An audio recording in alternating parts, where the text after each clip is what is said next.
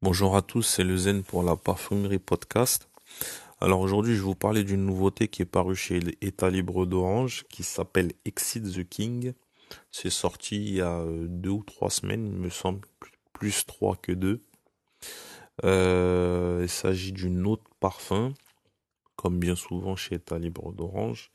Et euh, c'est un chypré floral. Alors, euh, en note de tête, on va retrouver un, accord savonneux. En note de cœur, on va retrouver euh, euh, des fleurs blanches, du jasmin, du muguet. On va retrouver de la rose aussi.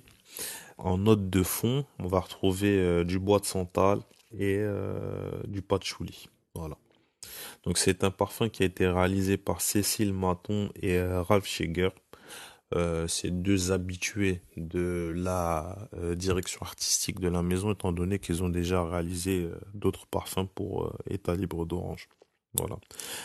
c'est un parfum qu'on va retrouver en 50 ml, en 100 ml.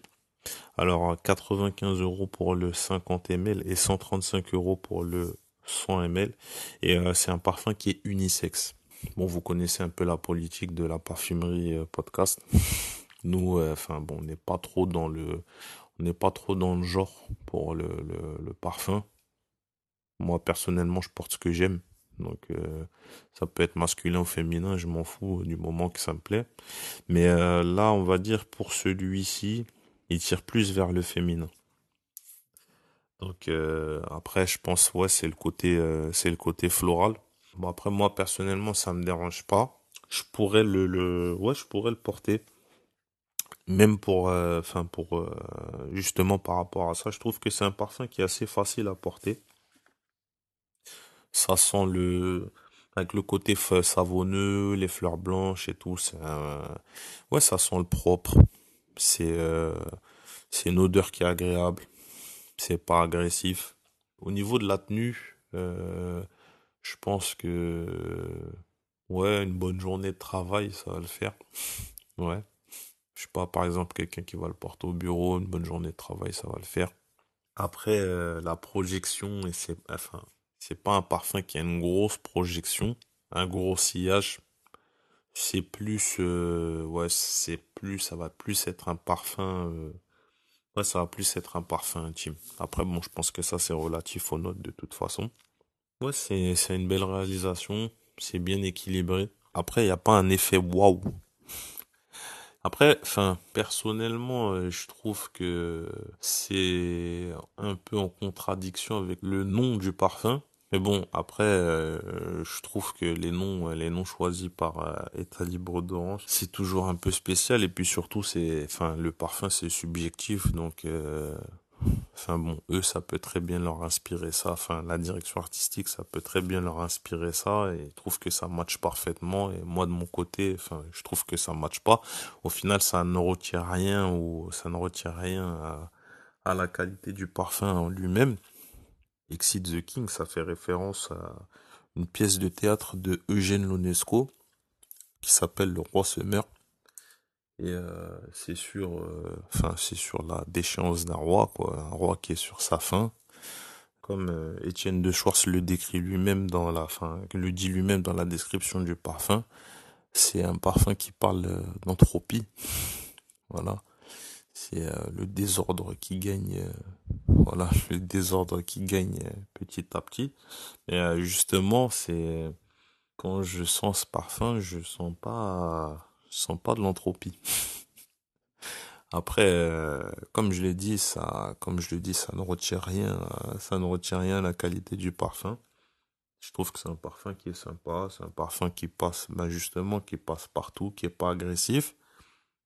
Et après, euh, ça tire plus. C'est un parfum qui sent le propre.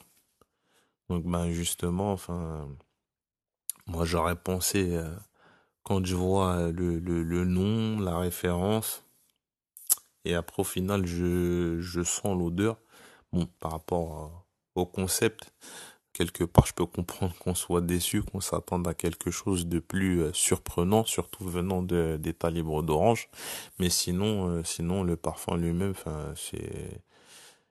Après, le patchouli, c'est le santal je pense tout cas, le côté boisé, fleurs blanches, la manière dont c'est travaillé, je trouve que ça peut, euh, c'est vrai. Il y a un côté qui est surprenant, pas un côté surprenant, mais bon, il y a un côté inhabituel.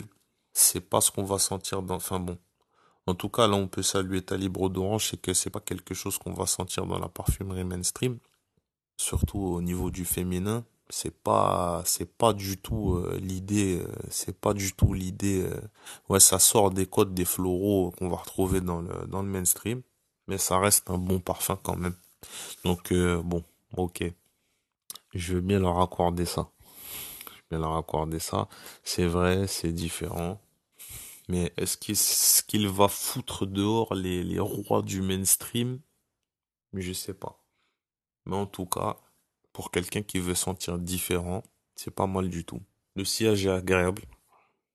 C'est pas un gros sillage, mais le sillage est agréable. De toute façon, en général, avec les fleurs blanches, euh, le côté savonneux, il n'y a pas de, y aura pas de surprise.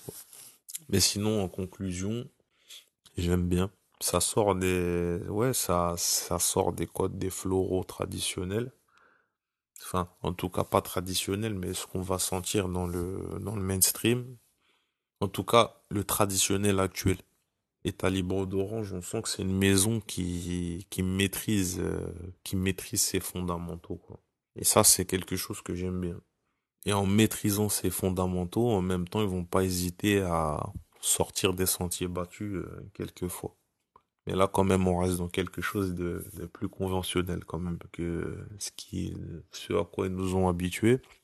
C'est là où, euh, par rapport au concept, peut-être j'aurais vu plus d'excentricité dans le, enfin, ouais, j'aurais vu plus d'excentricité dans la réalisation, mais bon.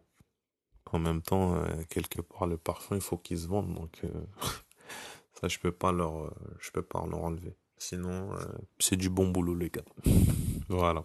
C'était le Zen pour la parfumerie podcast et euh, je reviendrai bientôt pour, euh, pour donner mon avis sur d'autres euh, nouveautés.